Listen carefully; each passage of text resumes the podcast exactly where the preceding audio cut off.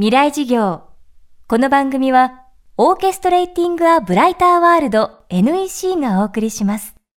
未来授業火曜日チャプター未来事業。今週の講師は、編集者で映画評論家、清水隆さん。映画解説をはじめ、映画関連の企画、編集、執筆に関わる一方、ドキュメンタリーの企画、構成原案、取材なども手掛けるクリエイティブディレクターでもあります。そんな清水さんは先日、ゲームデザイナー、柴尾秀則さんと共著で「スター・ウォーズ学」という本を発表。最新作が公開された映画「スター・ウォーズ」から広がるさまざまな世界を論じています。70年代に現代のおとぎ話として誕生したという「スター・ウォーズ」清水さんはこの物語の根底には時代背景や制作者の人生までが散りばめられているといいます。未来事業2時間目。テーマは善と悪。ダークサイドとライトサイド。実はこれはルーカスのとても私的な個人的なストーリーから始まってると言えると思いますね。ルーカスというのはあのモデストというとても田舎町で何もないようなところで生まれて、えーそこでお父さんがむちゃくちゃ厳しくてその管理下の中で、えー育ってまあ早くその町とその父の元から逃げ出したいという思いがあってで若き日はあの車に明け暮れていたんだけれども、まあ、自動車事故で、えー一命を取り留めた後映画の道に邁進してそして「スター・ウォーズ」というストーリーを発明するに至るわけですけれどもその「スター・ウォーズ」の中にはそのルーク・スカイウォーカーという青年が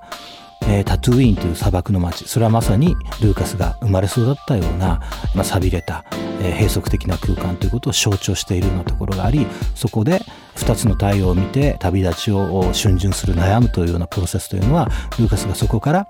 えー飛躍する時の葛藤を表している。そんなようなストーリーが発端になってると思いますね。まず濃厚に感じるのはファミリーのお話ですよね。一族の話。まあこれはとにかく普遍的である。でそこでファミリーのねストーリーの中に貫いているものが一つあってこれが他の神話との大きな違いですけれども「スター・ウォーズ」世界の中にはフォースという考え方があるんですね。つまり世界の調和バランスをとっているのはフォースである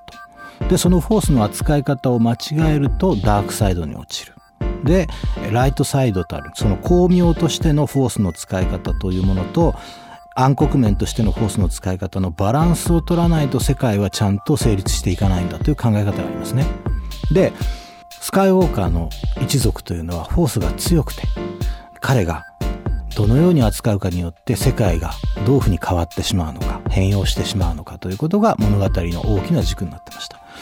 なのでフォースをめぐるバランスの物語ということは継承されていくと思います。現在公開されている10年ぶりの最新作「フォースの覚醒」は1作目から数えるとおよそ40年ぶりの「スター・ウォーズ」そこには今の時代が大きく反映されていると清水さんは話しますルーカスの6本の「スター・ウォーズ」っていうのはそもそもベトナム戦争の頃アメリカンニューシネマ直前ぐらいに考えられていたものであった。まあ、アメリカがベトナムというところに足を踏み入れてえ誤った選択をしてしまい社会に暗雲が立ち込めたそれがメタファーとして「スター・ウォーズ」の中に取り入れられているその頃の世界っていうのは要するに米ソという対立がありましたね。ベトナムっていうのは代理戦争の場で米ソという自由主義資本主義諸国と社会主義共産主義諸国というものの対立であったという時代でした、まあ、ところがそれはね20世紀の終わりに壁が崩壊してしまってじゃあ今はどういう時代なのか。って考えるとやはり21世紀っていうのは2001年の911以降テロの時代。テロという名の新しい戦争がずっと持続している時代。つまり国と国という分かりやすい対立ではない。あるいは物語の世界に置き換えると善と悪という分かりやすい対立ではない。それを物語にどう取り込んでいくのか。ということはどういうことかっていうと悪には悪なりの正義があるんですね。ここが難しいですよね。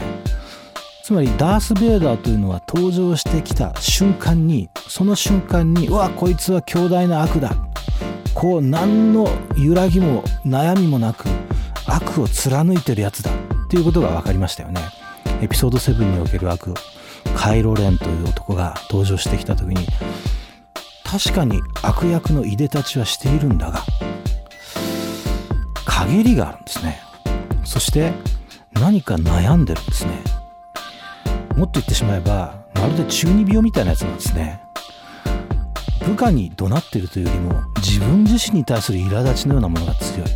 だけれどもこういうアメリカではエモという言葉があるらしくそのあまりにもエモーショナルであるっていうですね。こういうネガティブに感情的な人間。逆に言うと何か明確なイデオロギーが初めからあるわけではない。こういう心に闇や傷を抱えた人間カイロレンの場合っていうのはそれは父との関係や死との関係ということが徐々に明らかになってきますけれどもこういう男が実は今一番怖くてもしかしたらテロリストになりがちかもしれない。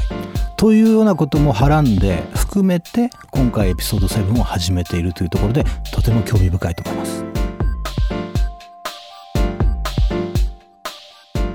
未来授業今日は善と悪ダークサイドとライトサイドをテーマに清水隆さんの講義をお送りしました。